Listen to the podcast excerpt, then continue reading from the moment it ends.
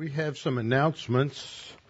We have the training on Saturday morning. I think Jeff Phipps is still doing that. Uh, training for evangelism. And then there's the, uh, starting, I believe it is, it will be next weekend, uh, for the following two weekends after that, there's the Fort Bend County, um, County Fair, where there'll be an evangelism booth and table. It's a good opportunity to learn some things about and just giving the gospel. We had some people in church last year who actually it was the first time they'd ever given the gospel to anybody, and it was really exciting, and it, it always is. So that's that's a good thing. And then next week, um, I was communicating some today with Scott Stripling, and Scott will be here, and I hope we have a really good turnout that people uh, give up the live stream and come down here. And it's just going to be remarkable the, the things he has been involved with and the things that he's done on at Shiloh, and then with Joshua's altar. I mean, all of this is just really important. Uh, and uh, speaking of that, I've heard that um, the Route 60, a biblical highway film, has been extended through the weekend. I know it was extended through today, but I think think it's extended through the weekend, and I haven't had time to uh, to take a look at any of the uh, any of the local local theaters to see if that's extended. But again, I just encourage you to go because you you it, it you learn a lot. I don't want to spoil everything, but it's very I think it's very important, and I'm I'm writing a review on it. So uh, some pe- you know people may say, well, I'm going to wait for it to come out, but um, that I don't know how long that will be. And uh, this is uh, really good stuff and fits right in with everything else we've been going on as I talked about the other day. Then um, we have our all day uh, an evangelism event with Builders of Israel. And there's a new, by the way, there's an audio from the podcast, Jew and Gentile podcast. You can sign up for it on Apple, on some of the other podcast platforms. And that is uh, done by our friends in Israel and the pastor, the two who will be here for the evangelism training. And he interviewed me the other day. Uh, about, he wanted to, he taught, said, well, I've got this quote from William Lane, William Lane Craig, who is an extremely well-known philosopher, theologian from, uh, lives out in California, written, I don't know how many books. And he did a, he critiqued and in his mind destroyed the pre-trib rapture doctrine in about three minutes, three to five minutes, about I don't know, five, maybe eight, nine years ago, and so um, he wanted me to respond to that, and I did, and that's up on the website. He just played the clip for me, and 95% of it was I'd never heard it before. It was just off the top of my head, but it was it was good. And so that's up on the website. So a lot, lot of things to keep up with. How shall a young man cleanse his way? By taking heed thereto according to thy word. Thy word have I hid in my heart that I might not sin against thee. Thy word is a lamp unto my feet and a light unto my path. Jesus prayed to the Father, sanctify them in truth. Thy word is truth. For the grass withers and the flower fades, but the word of our God shall stand forever. Before we get started, let's have a few moments of silent prayer and then I will open in prayer. Let's pray.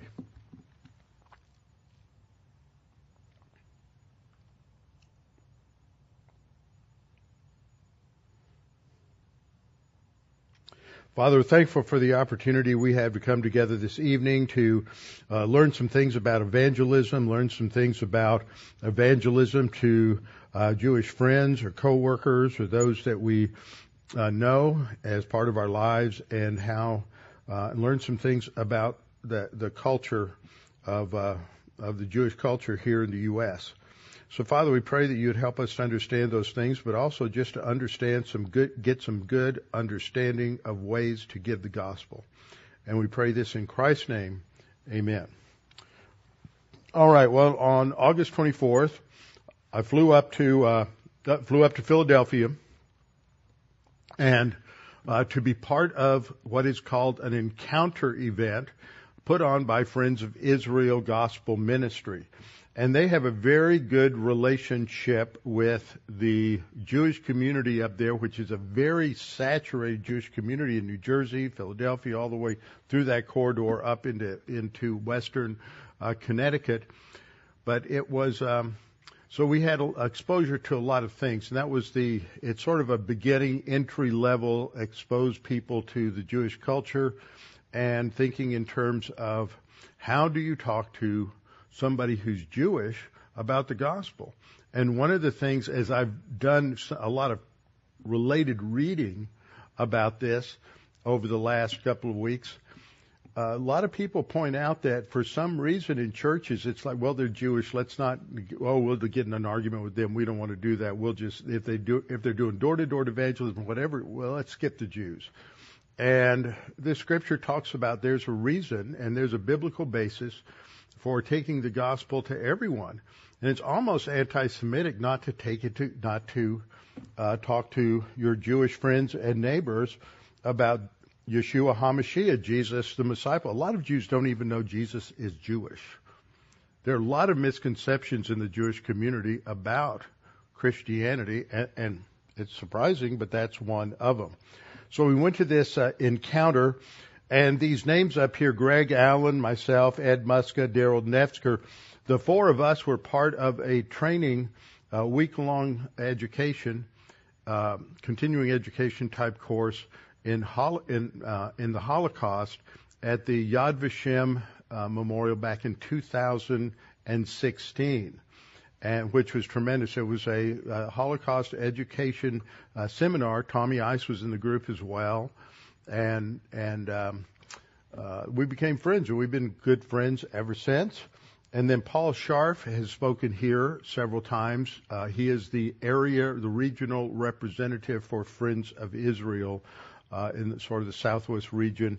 And so Paul was part of the group as well. This is the group. There were only 12 of us, like the disciples, and uh, so it was it was a really solid solid group, and it's always good for uh, for networking. If you, this is Paul back here in the back behind me, and then uh, this is Bill Bjork. He's pastor of a church in um, Sun City, uh, Arizona, and his wife. Uh, no, his wife didn't come. This is Jim Vogel's wife here, and Jim. He's a head of a group of or sort of the vice, yeah, sort of a vice chairman of a group of Association of Baptist Churches in North Central New York State. Very conservative, extremely dispensational, very, very enthusiastic about that. He and I are about the same age. And then, uh, you have Daryl, uh, you know, you have uh, Greg here and then Ed and then Daryl. And then this couple from our Mennonites, he's a pastor, he's celebrating his 50th anniversary as a pastor next month, and they can see Canada out the back door of their house. They live in northern, extreme northern Minnesota. So I, I wonder if they ever get get out. But that was our group. So there were 12 of us. We all got along very well, which was good because we put all of us in a 12 passenger van and we we're on the road from New Jersey to over to Crown Heights, Brooklyn, and then later that night back. So we had extremely close fellowship.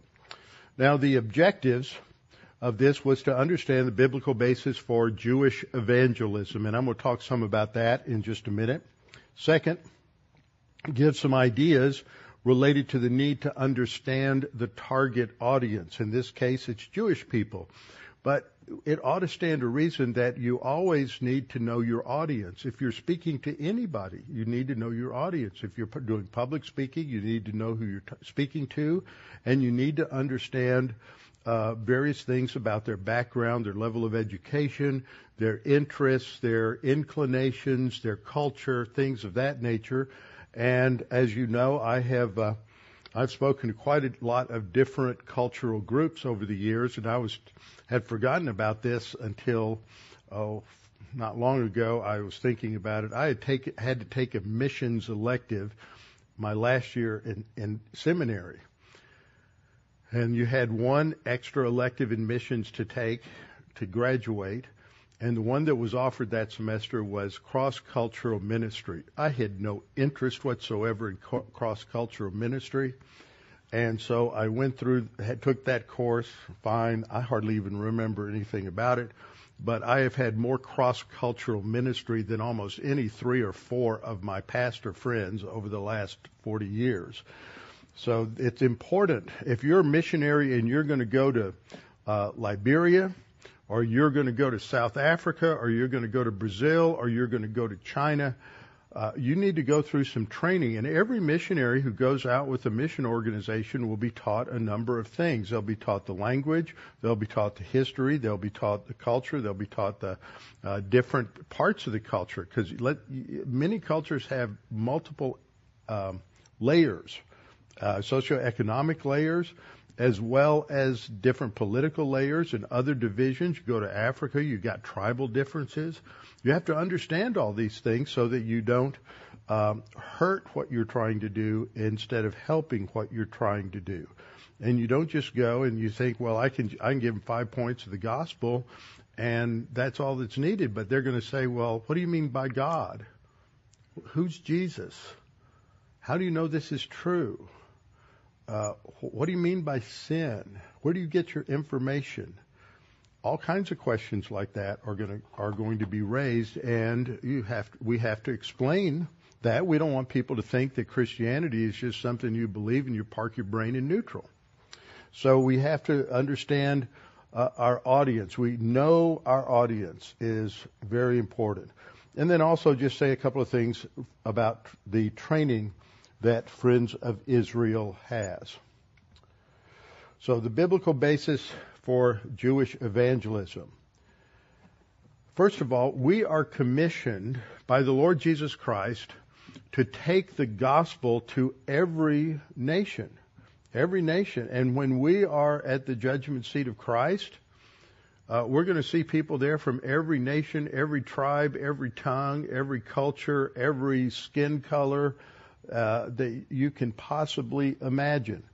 And it is our responsibility to explain the gospel to people we come in contact with. We are ambassadors for Christ. That's what Paul says in 2 Corinthians chapter 5. We are ambassadors for Christ, and any good ambassador, and we have a lot of really bad ambassadors now, but any good ambassador is going to do the same thing a missionary would do. They're going to get a lot of training on the culture, on the language, on the history, the things you can't do, the things you shouldn't do, the things that might be taken uh, in a wrong way. And they have to be aware of all all of those things. And we, uh, as a an ambassador is representing another nation and the government of that nation, so we are representing uh, the Lord Jesus Christ and the God's heavenly government. And we are his representatives to this world. We are both citizens of heaven and we're citizens of the United States or whatever nation you may be from. Matthew 28, 19 and 20, Jesus says, Go therefore and make disciples. That's a key word. He doesn't say go and just witness to them. Make disciples, make students of them. And I think, I, I'm, I think that's an important concept because when when Paul begins Romans, he says. Um, uh, he says, For I am not ashamed of the gospel of God, for it is the power of God to salvation to the Jew first and also to the Gentile. And the way Paul uses gospel at the beginning of Romans is not just telling people how to avoid going to the lake of fire. It really relates to the whole realm of training, of discipleship. That's his understanding, and that's what what Romans is all, all about. So it involves doing two things, baptizing them, which stands for getting them saved, phase one, salvation, trusting in Christ, justification, and then teaching them to observe all things that I have commanded you. That's teaching them the whole realm of Scripture. So that is a huge task and a huge responsibility. But it is for all of the nations. That doesn't exclude anyone, and so it doesn't exclude Jews. And so we are responsible there for taking the gospel to Jews. Second point is that God still loves Israel, and God has not rejected them.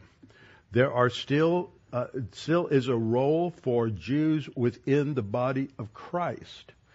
And a lot of people get the idea, well, God just sort of set them aside. In fact, that becomes a foundational concept in Christian anti-Semitism that because they are the ones who quote crucified Christ, everybody was involved in crucifying Christ. The Romans were, the Greeks were, the Jews were, everybody was. Uh, but uh, you can't blame them. But there's been that trend, so people don't give the gospel or witness or evangelize. They have their belief in the Old Testament. Let's not rock the boat. And there's all sorts of rationalizations. But in these two verses, Paul says, I say then, has God cast away his people? And then he says, certainly not. It's a very strong denial uh, in the Greek. Certainly not. Absolutely not. And he says, For I also am an Israelite of the seed of Abraham of the tribe of Benjamin. And what he's pointing out there is Jews get saved. And it's sort of a surprise to a lot of Jews that all of the disciples were Jews. Jesus was a Jew. Um, uh, through the first 30 years of Christianity, uh, nearly everybody was Jew. Uh, just about. By the time you get to the end of 200, or about, excuse me, by the time you get to 200, uh, estimates are that over 50% of those who identified, said they were Christians, uh, were ethnic Jews. When you realize how many Jews are saved according to the Gospel of Acts and the expansion of the early church, because Paul always took the gospel to the synagogue first before he went to the Gentiles, that those many, many Jews trusted in Jesus, in Yeshua as the Messiah and so did their children. But they did not have this this dichotomy and this con, uh, conflict with uh, the Jewish community. In fact, in the in the second century, up until the early part of the third century, a lot of Christians would go to synagogue on Sunday because they had a meeting place, and a lot of places really didn't have a meeting place for Christians. They met in homes. They would go to synagogue on Sunday, and they would go uh, to church on. I mean, they'd go to synagogue on Saturday and go to go to church on Sunday. Church uh, was on Sunday was usually at night. Now, why would that be? Because the Roman Empire was not impacted by Christianity yet, and so they didn't get Sunday off as a day off. So people worked. So they couldn't meet to worship the Lord until unless it was early in the morning, which was true in some cases, or late at night. So God still loves Israel. Paul says God has not cast away his people whom he foreknew. Or do you not know what the scripture says of Elijah? How he pleads with God against Israel. So God has not cast him away. So why do Christians avoid Jewish missions? In fact, there are uh, studies have shown that, that there are a lot of Protestant churches, and I'm not talking about the liberal ones, but a lot of evangelical churches don't support anybody who's doing missionary work among uh, the Jewish people. Third, a remnant of Israel will believe during the church age. We don't know how large or small that remnant will be. There are quite a few, I'm sure. Uh, Romans 11:5 even so then at this present time meaning the church age there is a remnant according to the election of grace. A fourth reason is that the body of Christ is not complete without the believing remnant of Israel. 1 Corinthians 12:13 Paul defines the body of Christ as containing Jews and Greeks, Gentiles. For by one Spirit we're all baptized into one body, all meaning Jew and Gentile together, whether Jew or, or Greek, whether slave or free, and have all been made to drink into one Spirit. We've studied this in Ephesians 2 and Ephesians 4 uh, many times on Sunday morning. So to just break down what I'm doing this evening is I want us to understand the basic divisions of Judaism. If you're going to talk to Jews, you need to understand uh, that they they are usually part of different groups, different denominations. We would say about Protestants. Then we're going to look at the Chabad. This is the ultra orthodox. We spent some time with them on the first day that we were in New York. Uh, third, we're going to look at briefly at hindrances to Jewish evangelism. the Holocaust. This weighs heavy on the thinking of a lot of Jews. How could a loving God allow six million Jews to be murdered by the Germans in such a horrendous way? How can we think that God is loving? That's a major stumbling block for many Jews. Another is another hindrance to Jewish evangelism is anti-Semitism. It's Christian anti-Semitism. There's anti-Semitism going back to Haman and uh, the story of Esther, the episodes there, but one of the horrific blights on Christianity and the body of Christ is that starting in about the uh, late third century, fourth century, you had the beginnings of Christian Christian anti-Semitism, and that this really expanded by the time you get to about a thousand uh, AD 1000. Then we'll look at the mission and available study programs of Friends of Israel, and then just some concluding uh, cl- concluding things. And I want to go through what I will call the one is called not me, it's not original with me, the Jerusalem Road. Remember the Roman road? That was an evangelism tool. Some of you may have learned where you start with Romans 3:23 and then you go to Romans 6:23 and Romans 5 5 8 and all all verses in Romans. Well, I'm going to go through an entire gospel presentation with you tonight using nothing but the Old Testament. And then we'll wrap it up. Okay. Understanding basic divisions in Judaism. What are the key terms?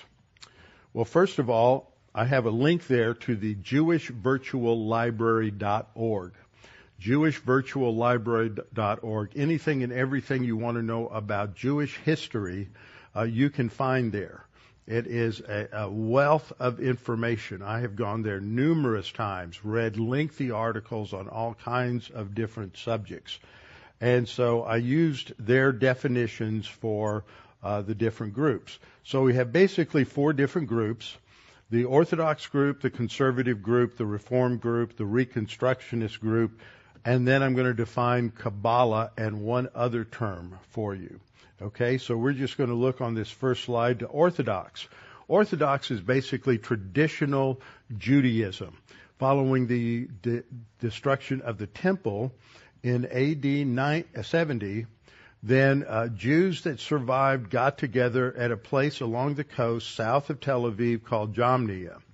And there they restructured Judaism. Now everybody who gathered there were Pharisees. They had, were the only ones who actually had a had a belief in the authority of the Torah and the Old Testament, and they restructured it. And there were some problems with what they restructured, but that's they're basically they're the descendants of Pharisaism. So modern Orthodox Judaism is just the modern dis, dis, the, they're the modern descendants of the Pharisees, and so the focus is on tradition. The focus is on um, on on following the law or the principles, the traditions of the fathers that the uh, rabbis laid down. Now, the big big key word in all through Judaism is tradition. If you've never watched the uh, watched the musical Fiddler on the Roof, you need to watch it. Go back and watch it again if you've already seen it, and it's been some years. And it's it's a fascinating film. I mentioned this last week with with uh, uh, the pastors online on Friday morning, and I got blank stares from all the young ones. This is a really it's a r- great musical. It's often reenacted as a drama on stage, and um, and it's it's good. But you'll learn, you'll see a picture of what Jewish life was like in Eastern Europe, uh, little, about 120, 130 years ago. So that's that's orthodoxy. So we're going to use that as our benchmark. You have orthodoxy here, and since things are reversed, I'm going to go this way for the left. So you have orthodoxy.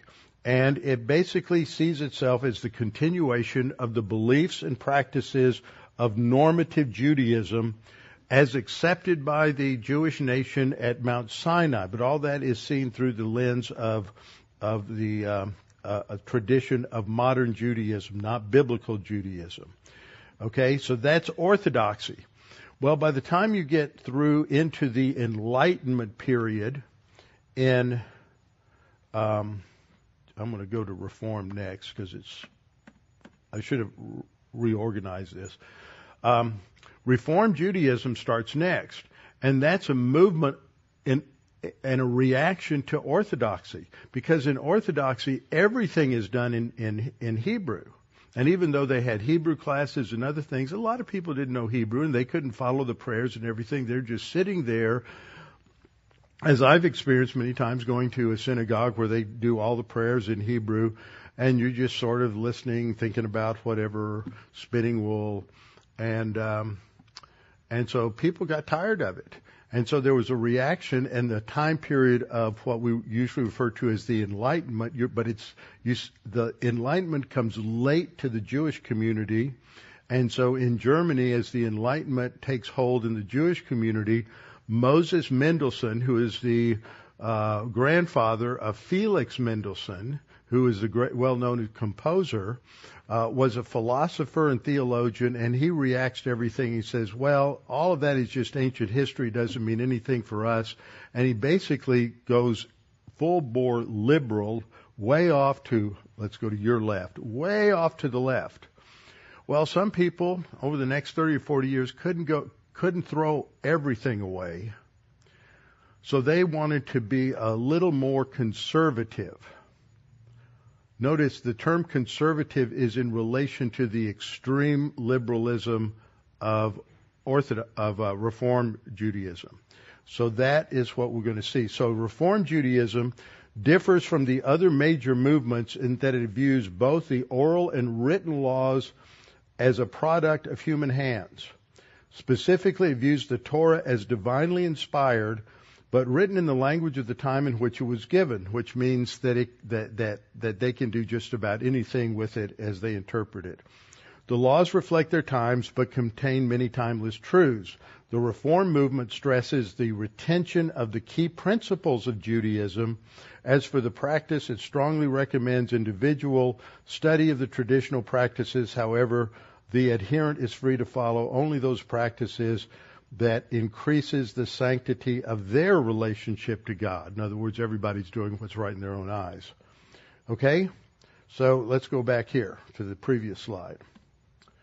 Now we talked about orthodoxy and reformed. Let me go back. There we go. Then the conservatives were not as liberal as reformed.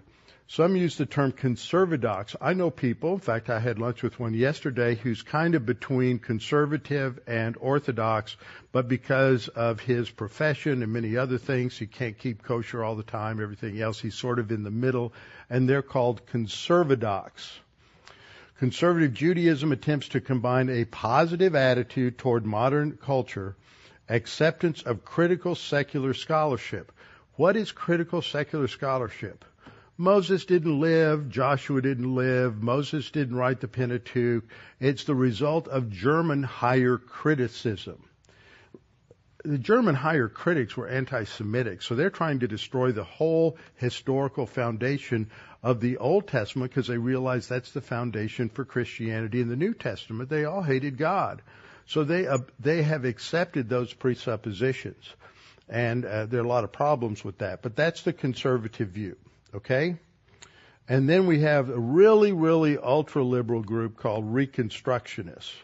And I'm not sure when they developed, but uh, there's not that many of them. A lot of people don't even list them in their list of Jewish uh, Jewish groups. But they are, uh, you know, anything goes. You can be a Buddhist and a Reconstructionist, or a Hindu and a Reconstructionist, whatever. Kabbalah is just Jewish mysticism. It's the, uh, it refers to the whole range of Jewish mysticism and focuses on uh, one of the most famous works is Kabbalah, and the, I mean uh, of Kabbalah is the Zohar. So this is this is it. But the big thing we're getting to is Tikkun Olam, which means world repair.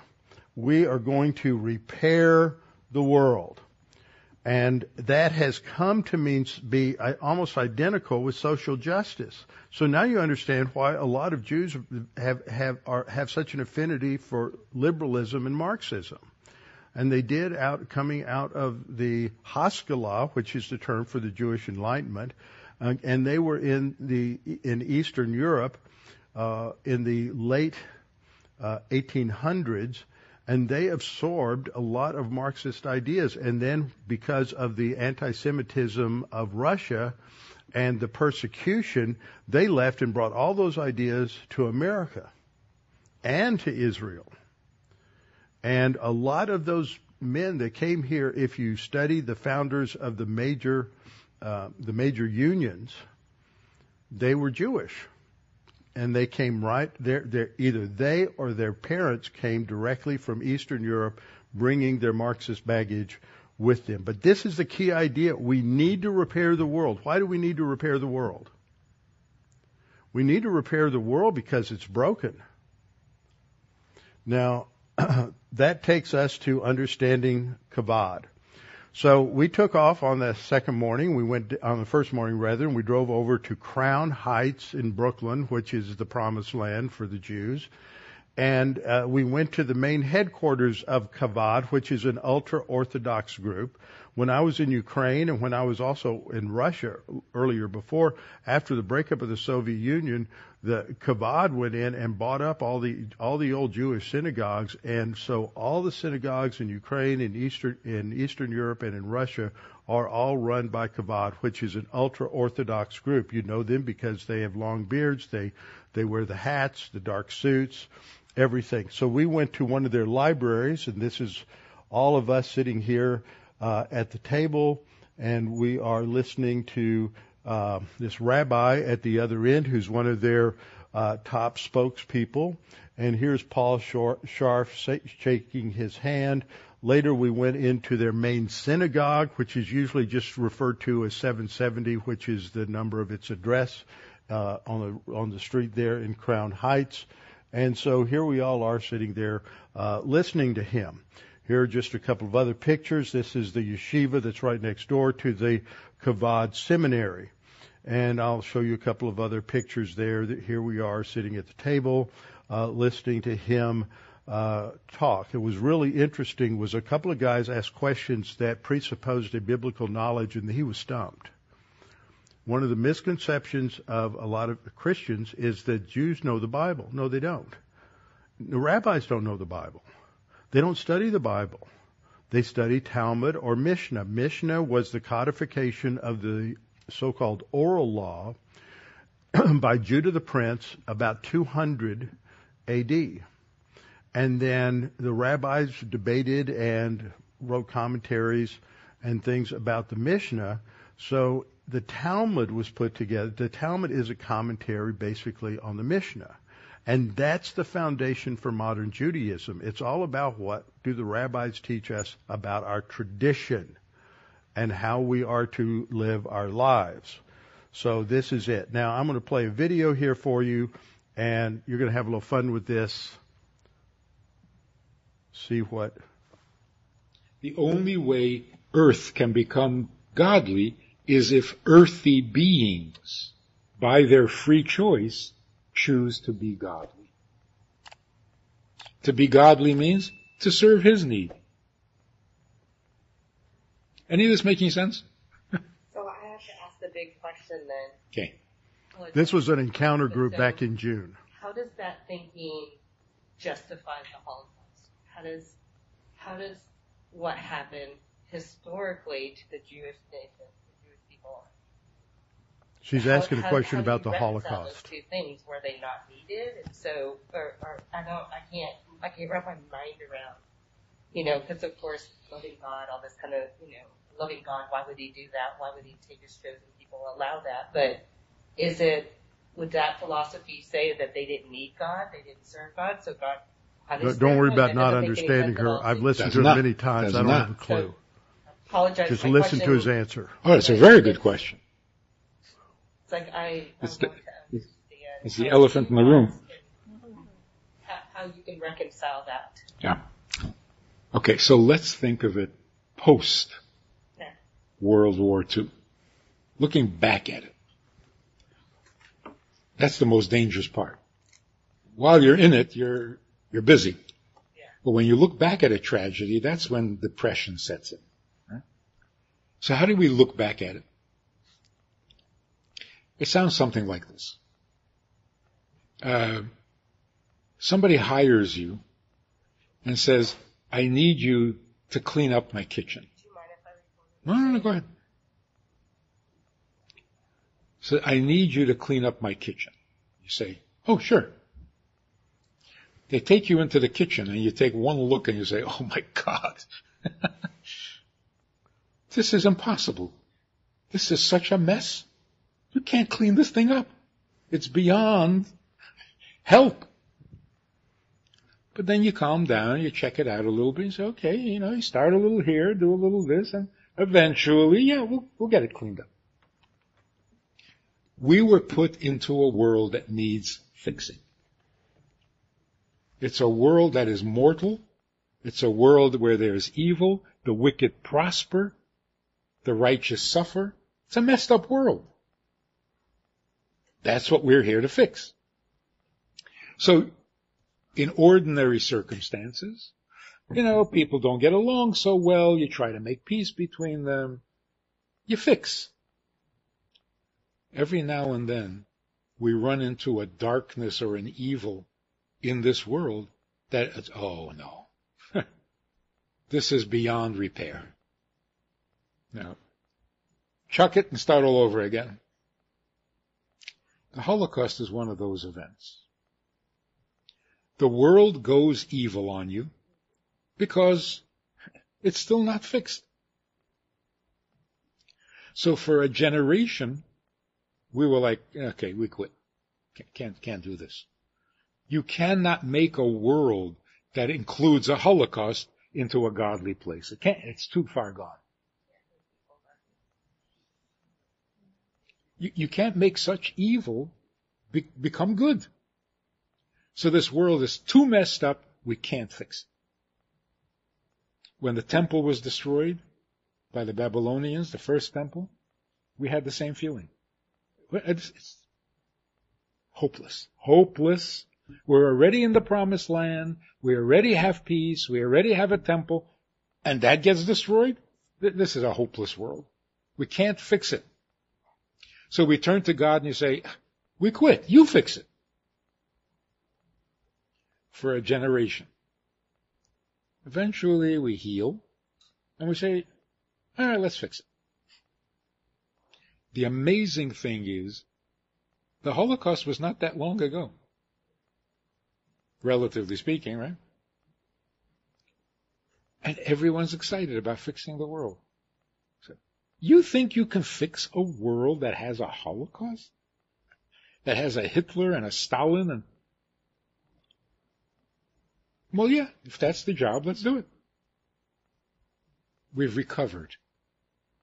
We're going back to work. So that's, that, that is the thinking. The thinking is not, God hates us, He's punishing us this job is a little harder than we thought it was going to be. It's not a, it's not an easy job. Things happen that are very discouraging. And you gotta be strong, get over the shock, and go back to fixing the world. Because the worse it is tells you how good it can be. Can you imagine if you turn all that evil into, into goodness? like terrorists who blow themselves up. Can you imagine if you took that devotion and turned it positive? Awesome. That kind of dedication to goodness? Oh, that would be something. So, if that's, yeah. So, we, we didn't think it was possible for a generation. Now we're thinking, If you enjoyed this conversation or this topic and you're looking for more information or you want to hear it again from another angle, there is a way to All right, how'd you like that? What'd you learn? Now this guy is extremely popular. He's got millions of followers on YouTube. Okay, so and he's reaching people across the spectrum, not just Jews, because in Chabad, they're they're evangelistic in their view. It doesn't you don't have to leave whatever religion as long as we all have unity and we all come together and we can repair the world. Now who do you think will have a message like that?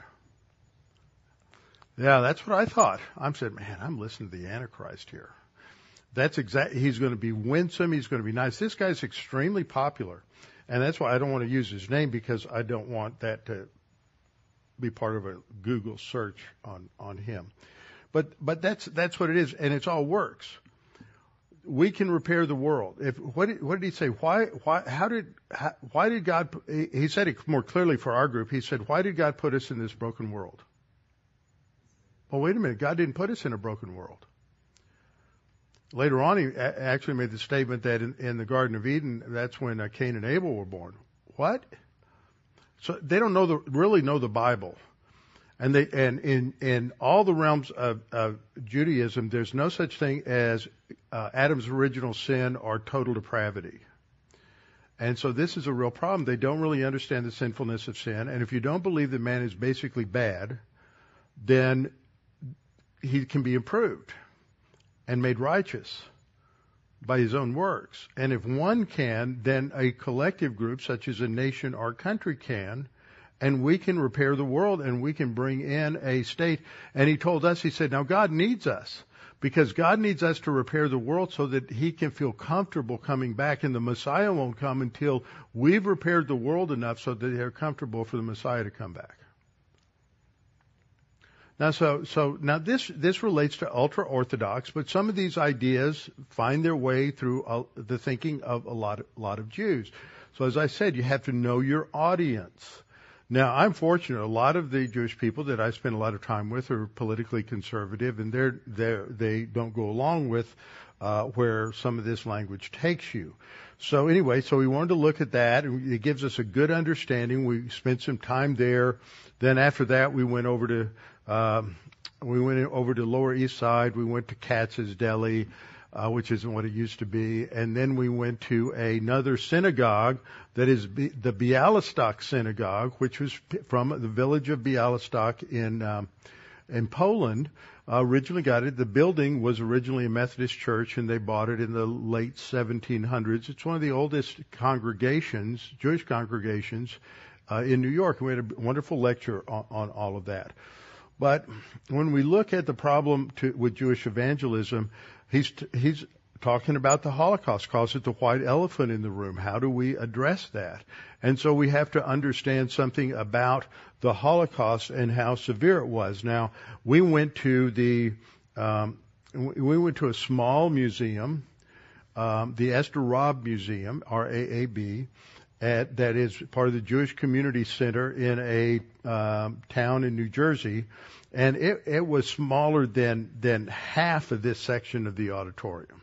Okay, but I mean it was packed with stuff, and I don't know how well you can see this from there, but but there's little red dots all over this map. This is Germany. Uh, this area over here, this is Switzerland, this is Austria, uh, this area over here is kind of Poland and then gets over into what is now Belarus. And this is Ukraine off to the, to the right more. And so all through this area, which is called the Pale of Settlement, this is where most of the Jews lived, all the way up to the uh, Baltic states, Latvia, Lithuania, Estonia, there were a tremendous number of Jews. And all of these uh, circles with the black square, those were death camps and then all of the other places were concentration camps or where they were they were tortured. You had six Nazi death camps. Treblinka, there were over 300, uh, over 925,000 were murdered, and they just brought them in and took them straight to the gas chambers. At Majdanek, over 95,000, uh, somewhere between 95,000 and 130,000 were were murdered. Death camps were Auschwitz was a death camp. Its purpose existed to just systematically murder as many Jews as you possibly could. Now, not all concentration camps were death camps. All concentration camps also had gas chambers and other things, but their purpose was their purpose of existence was not to just slaughter as many Jews as possible. At Belzec, where 434,500 were murdered, Chelmno, where 172,000 were murdered, Sobibor, where 167,000 were murdered, and Auschwitz-Birkenau, which over 1 million uh, were murdered. And you had this kind of propaganda, and here's a list that they had of all the different um, uh, act, assaults against the, the, the Jews between 1933 and 1945. This is an example of the anti-Semitic publications that the Nazis turned out. A lot of them were, were published by Julius Streicher, some by others. And when you look at this, uh, it, it, it's just raising uh, questions about. Uh, you know, these were books written for children, and they're painting the evil Jew. And uh, how can a good God or a loving God allow this to happen? That's the question that they have. How can a loving God? And you look at older generations, and Mitch Mitch uh, Glaser will be here, and he had most of his family was still in Eastern Europe, and they were all killed in the Holocaust, all murdered in the Holocaust. And uh, my our, our guide that we use in in Israel, that his um, his mother got out of got out of Germany after she finished her doctoral work, and he has her uh, medical PhD, and it has the big Nazi eagle and with the swastika on it. And she got out. Her, his father had gotten out just a couple of years before that, but everybody else in the family was murdered. And he said no one that he grew up with had a grandfather or grandmother or an aunt or an uncle or cousins unless they happened to be a second or third generation in Israel. But so everybody that was older became everybody else's grandfather, things like that. It was absolutely, absolutely horrendous. And so here we have a picture of, you know, the, the Jew with the hooked nose and with the big fat lips and he's giving candy to the kids and he's saying you can go with me and we'll have a lot of fun but you can't tell everybody. That's what the caption is. And so of course it's accusing the jews. These are child abusers. And on the right you have this uh, doctor looking quite evil with his eyes the way they are and she's coming to see the doctor and uh, he's going to do all kinds of unmentionable things to her so this is the kind of propaganda that was out there, uh, painting all of these evil pictures about the Jews. Uh, here's another shoe display. This is see, I've seen this in a number of Holocaust museums. All of these shoes belong to people who were alive, who were murdered in the Holocaust, and uh, this is just a small, small portion. Just uh, at the Washington D.C. National Holocaust Museum, uh, it, it's just an unbelievably huge pile. And all of them died. And that's not, you got six million, you got 12 million shoes, six million Jews. Pastor Martin Niemöller in Germany said, very famous quote, first they came for the socialists and I did not speak out because I was not a socialist. Then they came for the trade unionists and I did not speak out because I was not a trade unionist. Then they came for the Jews, and I did not speak out because I was not a Jew. Then they came for me, and there was no one left to speak for me. Think about that. We're not far from that in the way we're going in this country. During COVID, there were, in some states, there were uh, kids were encouraged to rat out their parents if they weren't wearing a mask or if they didn't get vaccinated, things like that. We're just we're just around the corner from this kind of thing taking place in this country. So the Holocaust is is a major problem. And the issue in the Holocaust, how can a good God do this? And you have to understand the biblical doctrine of suffering. How, why does God allow unjustified, horrible suffering to take place? And that's the book of Job. How do you answer that question? S- simply, easily, because you're talking to somebody who's not a believer, explaining the doctrine of evil in the Bible. A couple of books. Escape from Sobibor, fairly recent, uh, which is Sobibor was one of the death camps in Poland. And then Michael Brown is a Messianic Jew, and he's written this book, Our Hands Are Stained with Blood. Came out, I think, in the early 90s, but I just recently read it, and it is a good treatment of Christian anti-Semitism through the ages. So, how did this Christian anti-Semitism get started? Well, this wasn't really the first part. It starts getting ramped up in the 12th century in 1144 uh, what is called the blood libel. It takes place in Norwich, England, where they, some little boy disappeared, and they accused the Jewish community of taking him and killing him to use his blood to make matzah for Passover. That's called the blood libel. And this surfaces again and again and again and again through the centuries. This idea of blood libel.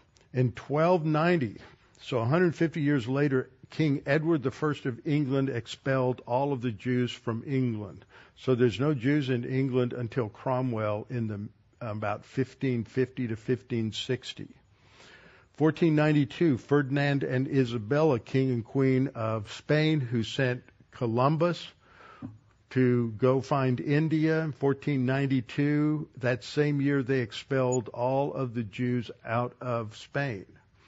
They were Sephardic Jews. Ashkenazi are more German Jews, that's Eastern Jews, but a lot of these Sephardic Jews went north into, into France and into Germany and into Holland. Others, others converted under threat of death. They became known as conversos or new Christians. And as persecution of even the conversos took place, they hired out to go with the explorers, to go with Magellan and to go with Columbus and to go with uh, Cabeza de uh, what's his name, Cabeza de Vega, and many others, uh, Pizarro. And uh, in fact, but there was reality that set in. And in 1535, the Holy Roman Emperor Charles V attacked Muslims in Tunisia because they were having naval victories in the Mediterranean and taking more territory, and they took more territory in northern Africa. So Charles V took an army from uh, from Europe down there, defeated the Muslims in Tunisia, but after they defeat, it's just that the, the, troops just go wild, killing every Muslim and Jew they can find uh, in the city where, where, where they go. They're just slaughtered. In the early 1500s, despite the ban of Jews in Spain, Charles V realized they can count.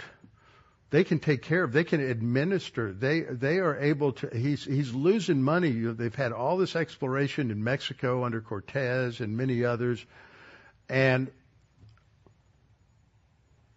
but they're losing money because the administrators are corrupt. They don't know how to do bookkeeping or accounting or anything. So he he takes these Jews, knowing full well they're they're they're they're secretly practicing Judaism, and he sends about 50 or 60 of them to Jamaica and turns Jamaica into a Jewish colony. And that's and he's going to run his empire in the new world from that base. And there was another place like that down in down in Brazil. So this was they couldn't they couldn't make it without without the Jews. In the 1500s, uh, Amster- New Amsterdam is founded, which is now New York, and uh, the head of the government there was Peter Stuyvesant, who was a rabid anti-Semitic. And so some of these Jews that escaped from Brazil came up there. He didn't want to let them in, and he re- went back to the uh, Dutch East India Company and asked what he should do with them, and they said, keep them, they're good. But most of them left, and except for two, which really established the base for the economy and business in the colony before the Dutch turned it over to, to, to the British. But that established a Jewish presence in North America. In the 1800s, there was an increase of pogroms against the Jews um, in every decade, especially in Russia, in Eastern Europe. Um, hundreds of thousands killed, slaughtered, tortured, raped just horrific, and they began to leave and go either into Western Europe or to uh, United States or to Israel. At the end of the 19th century, French artillery officer Alfred Dreyfus is accused of selling secrets to the Russians. He's, he doesn't even think of himself as a Jew, totally assimilated, and uh, thinks of himself as a Frenchman first and a Jew second and there is a trial, and the the anti latent anti-Semitism of the French just comes out so heavily that Theodore Herzl, who's a reporter for a newspaper in from Vienna, realizes the Jews aren't safe. They're not safe here. No matter how they assimilate, no matter how they compromise, they're not safe in anywhere. There needs to be a Jewish national homeland. So he goes home and he writes a book called uh, Alta Neue Land, calling for the Jews to refer to their, re- return uh, to their national homeland. Uh, there is an organization called the International Holocaust Remembrance Alliance, IHRA, and they have a definition of anti-Semitism that is one that is used around the world today, and it's it's uh, still a working definition. Anti-Semitism is a certain perception of Jews which may be expressed as a hatred toward Jews. Rhetorical and physical manifestations of anti-Semitism are directed toward Jewish or non-Jewish individuals and or their property, um, toward Jewish community institutions and religious facilities. Non-Jews would be those who support Israel and support the Jews. In other words, most of y'all. So that's that's called anti-Semitism. And they go on to say manifestations might include the targeting of the state of Israel, conceived as a Jewish collective. However, criticism of Israel similar to that leveled against any other country cannot be regarded as anti-Semitic. So that doesn't, what they're saying is you, it's not anti-Semitic to critique the government or criticize the government of Israel to, to a certain extent. But if you're singling Israel out and that's the only country that you ever criticize, then you're moving towards anti-Semitism.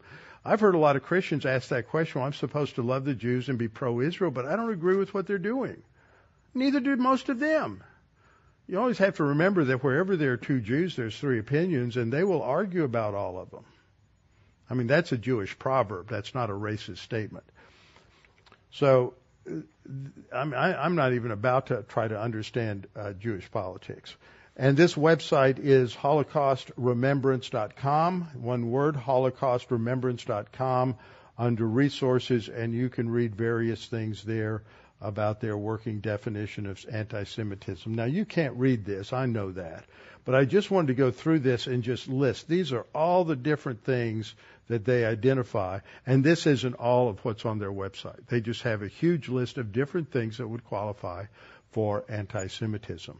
But there's, of course, the liberals come back with their definition, and this is what the Biden administration wants to use, and it has no teeth in it. Anti-Semitism is discretion, or is discrimination, prejudice, hostility, or violence against Jews as Jews.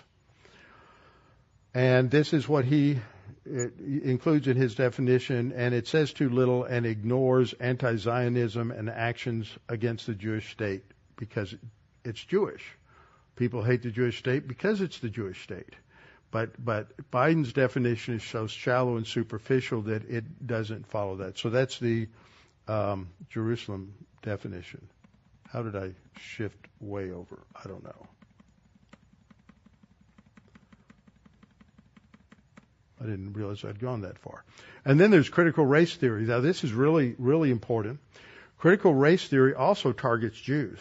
And under critical race theory, Jews are white. Nobody's ever put them in the classification of white, but under critical race theory, Jews are white and privileged, and so therefore uh, they are just as guilty as white people.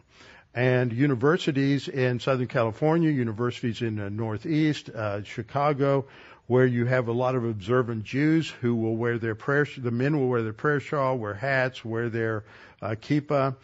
Uh, they are afraid to do that now because of the atmosphere on the campuses of New York University, other universities in New York, and other, other places.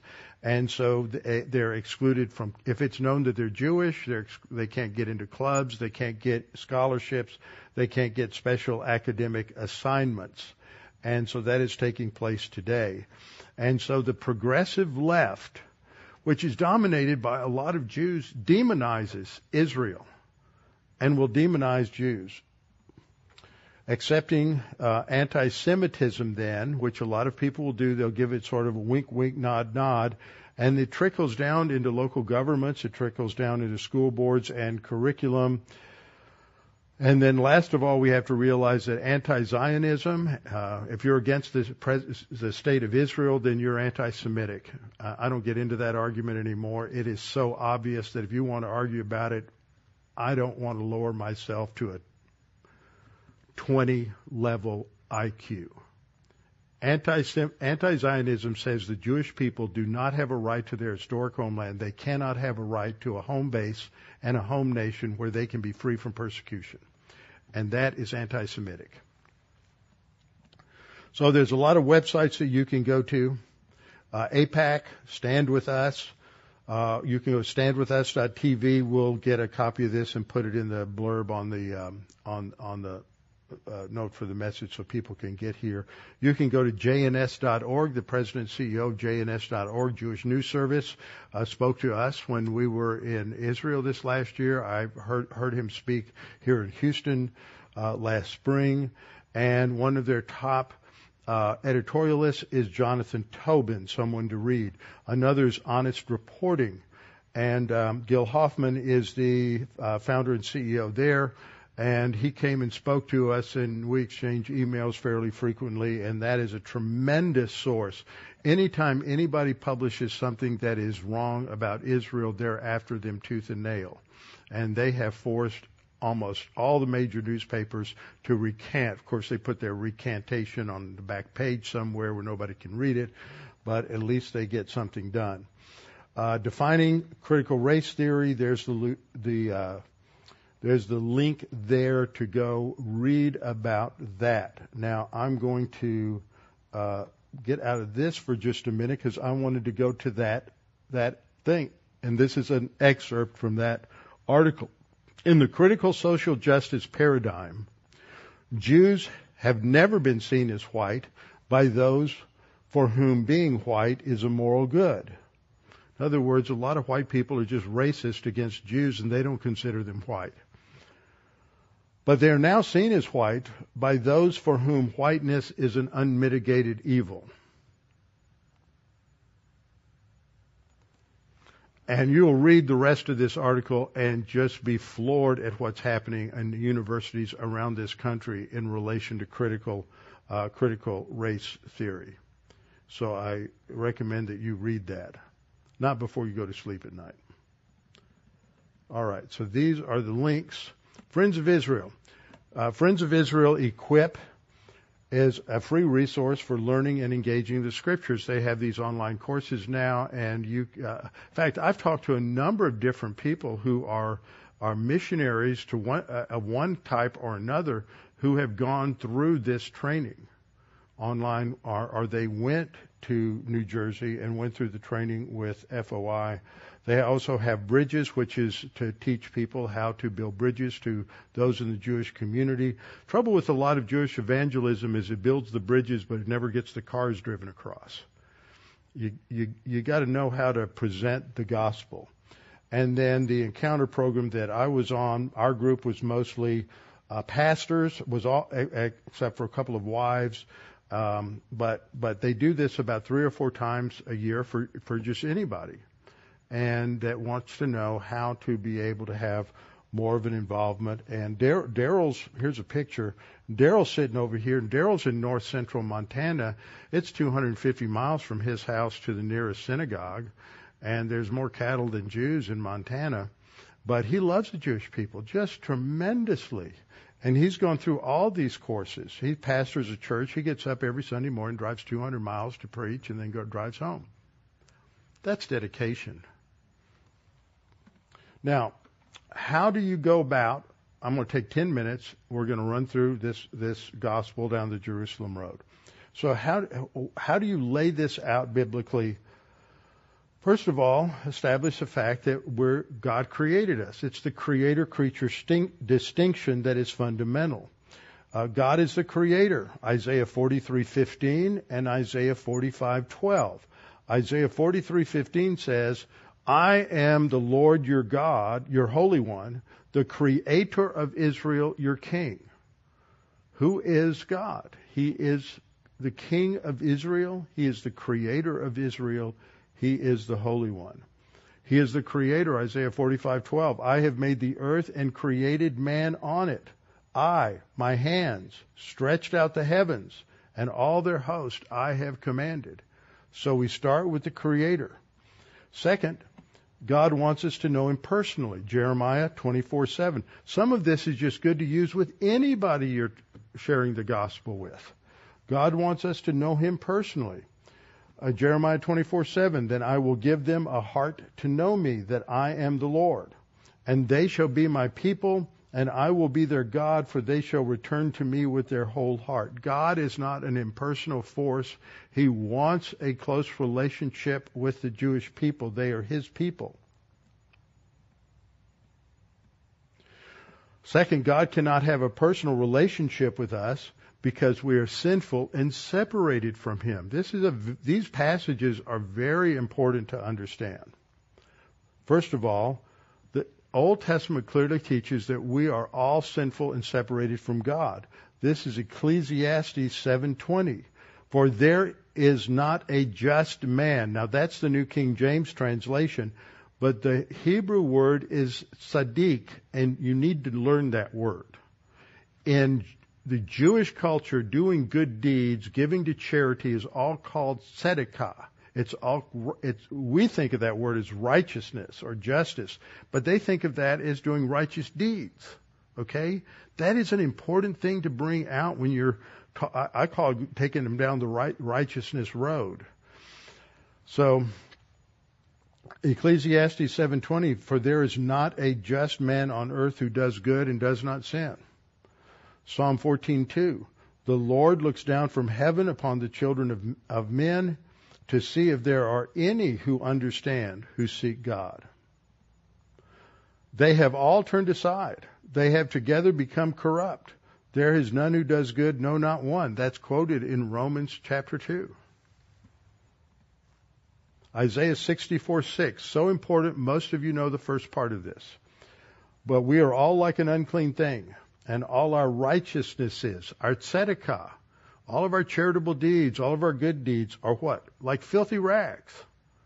Well, if all of our good deeds are like filthy rags, how do we get righteousness? That's the question to ask. To have them think about how do we get righteousness? Second aspect of this question or this statement is the consequences of our sin is death, which is separation from God. We go to Genesis 2:17. In the day that you eat of the fruit, you will surely die. And after they did, God drove them out of the garden and placed the cherubs at the east end of the Garden of Eden and a flaming sword which turned every way to guard the way to the tree of life. We're separated from God. Ezekiel 18:20 says, "The soul that sins shall die." That's the death penalty, spiritual death. The Son shall not bear the guilt of the Father, nor the Father bear the guilt of the Son. The righteousness of the righteous shall be upon himself, and the wickedness of the wicked shall be upon himself. But what about our righteousness? It's filthy rags. How do you get righteous? Isaiah 59:1 Behold the Lord's hand is not shortened that it cannot save nor his ear heavy that it cannot hear but your iniquities have separated you from God. Isaiah talking to the Jewish nation. And your sins have hidden his face from you. Third point, God does not accept our own efforts to remove our own sin. We see that in Isaiah 64 6, I talked about a minute ago. If all of our righteous deeds are filthy rags, we can't do anything to clean ourselves up. Even our good deeds, our best deeds are filthy. Jeremiah 2:22 For though you wash yourself with lye and use much soap yet your iniquity is marked before me says the Lord God. Fourth, because God loves us, he himself provided the way for our sins to be removed. God loves us according to Jeremiah 31:3. The Lord has appeared of old to me, saying, Yes, I have loved you with an everlasting love. It's not over with. Therefore, with loving kindness I have drawn you. Second, God himself provided the way for our sins to be removed. Isaiah 43:25. I even I am he who blots out your transgressions for my own sake, and I will not remember your sins. Fifth, God's provision required a blood sacrifice. Leviticus 17:11. For the life of the flesh is in the blood, and I have given it to you upon the altar to make atonement for your souls. For it is the blood that makes atonement for the soul. But that wasn't sufficient. Animal sacrifices provided only a temporary atonement or covering for our sin. Leviticus 16:34 it had to be done once a year on the Day of Atonement, which is next Monday, Yom Kippur. And on Yom Kippur, uh, that's when they uh, they pray that they have enough good points to overcome their bad points, so they can uh, be blessed by God in the coming year. Seventh, God provided a permanent removal of our sin through the promised Messiah. How does He do that? The Messiah died in our place. This is taught in Isaiah 53, 4 through 6 and 11, 12. Isaiah 53, 4. Surely he has borne our griefs and carried our sorrows, yet we esteemed him stricken, smitten by God and afflicted. That's how the Jews looked at Jesus. He, God rejected him. But they were wrong. Verse 5, but he was wounded for our transgressions.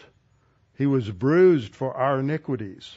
The chastisement for our peace was upon him, and by his stripes, that is, from the whipping, we are healed. Isaiah 53 6. The Lord has laid on him the iniquity of us all.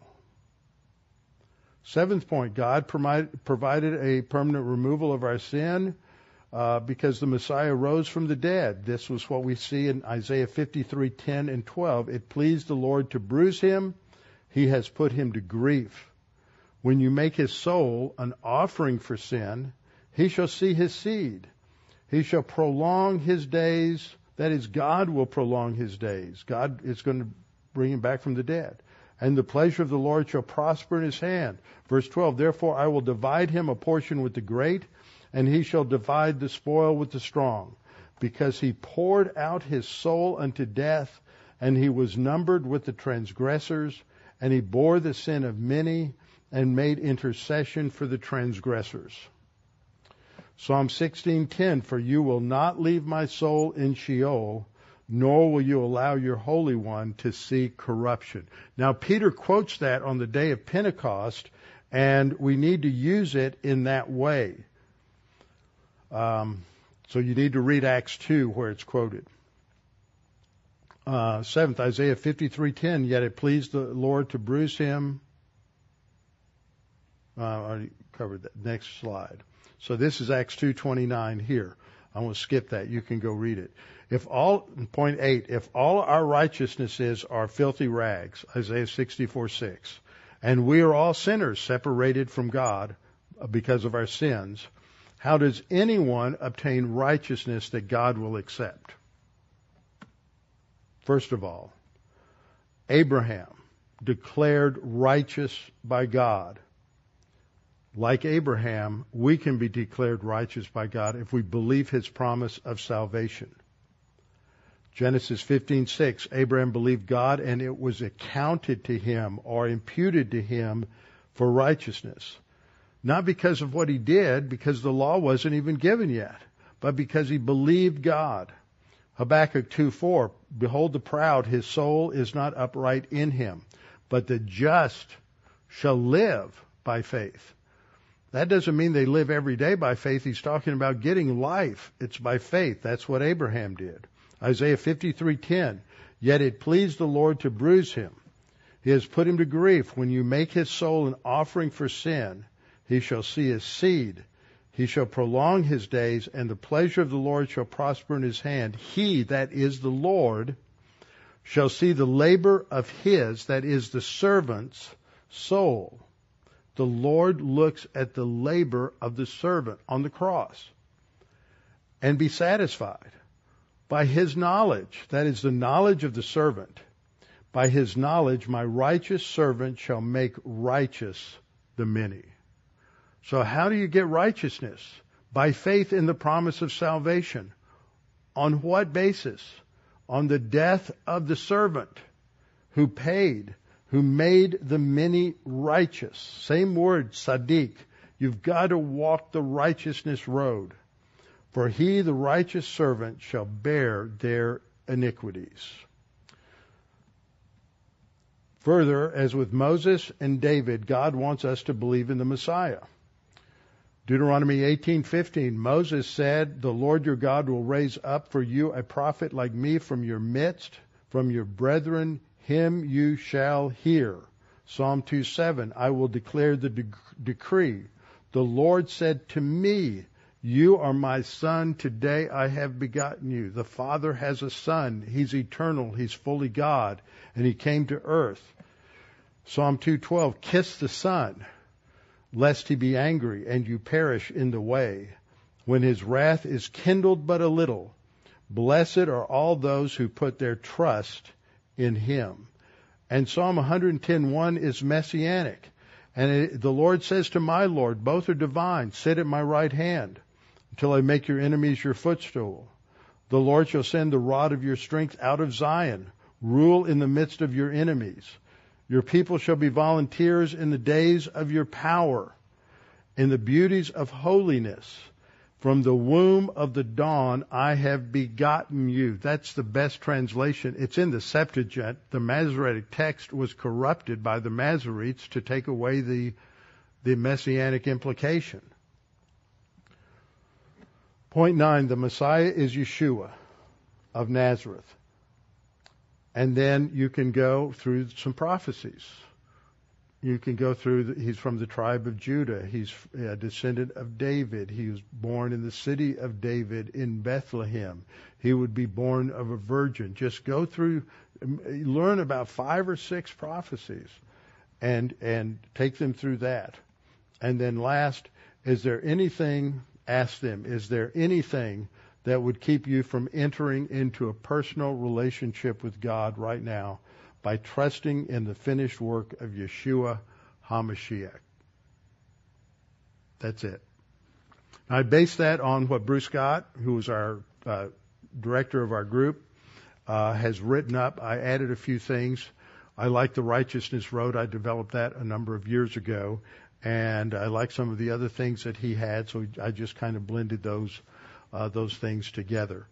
But it's important that we understand that, that this is just something we have to have in our tool belt, a way that we have been equipped by our, our pastor to uh, be able to present the gospel and to look for those opportunities to talk to them. And, you know, because of this film that came out this, this last week, uh, I've had some opportunities to uh, do some amazing things because some of my Jewish friends are beginning to think that maybe the Bible is true.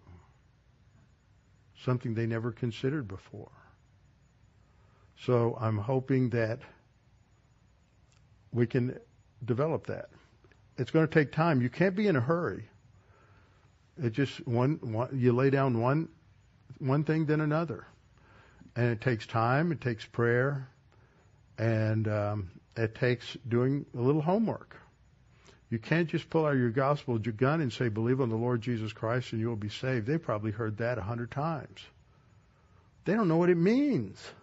You have to explain these things to people. There are a lot of Christians who don't know what it means.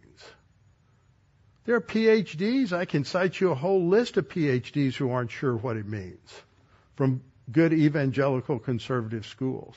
So we have to learn this stuff. Okay, let's pray. Father, thank you for this time we have tonight. Uh, encourage us, help us to understand, believe, memorize these scriptures because they're good for us to have in our tool belt. And we need to understand how to give the gospel not just to Jews, but to anyone. And all of these verses work with anyone, doesn't matter their background. So, Father, help us to grow strong in our faith, grow strong in our uh, skills in the spiritual life, and continue to walk in a way that glorifies and honors you. And we pray this in Christ's name. Amen.